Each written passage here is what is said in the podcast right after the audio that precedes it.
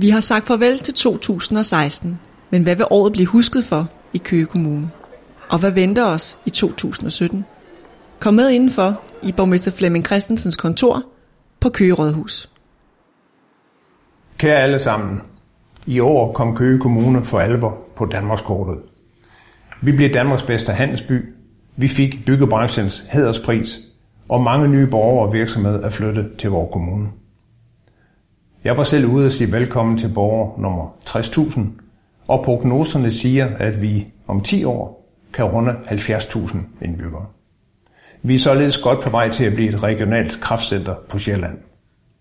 Det er en positiv udvikling, som kommer hele kommunen til gode. Denne positive udvikling viser sig blandt andet ved alle de byggerier, der nu er flyttet væk fra tegnebrættet og skyder op af jorden rundt om i kommunen.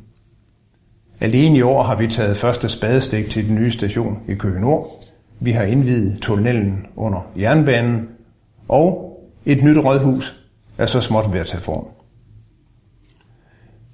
Også i udviklingen af vores landsbyer er der god aktivitet.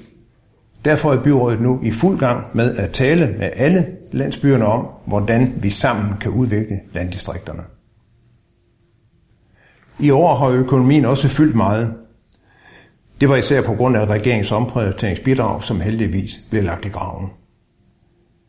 Men da vi samtidig har haft en stor tilstrømning af borgere og virksomheder, og dermed har solgt pænt af vores jord, så har vi stadigvæk en bundsølid økonomi.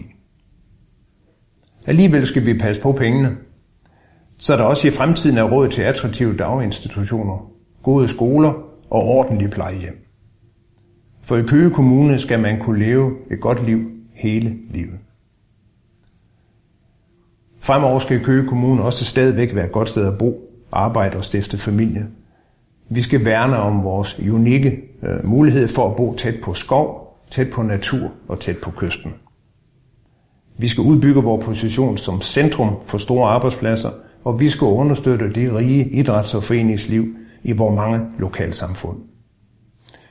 Køge Kommune har det hele. Det skal vi også have i fremtiden. Det når vi kun sammen med vores loyale medarbejdere, gode borgere og de mange frivillige kræfter. Tusind tak til alle jer. Og samtidig vil jeg gerne ønske alle et rigtig godt nytår.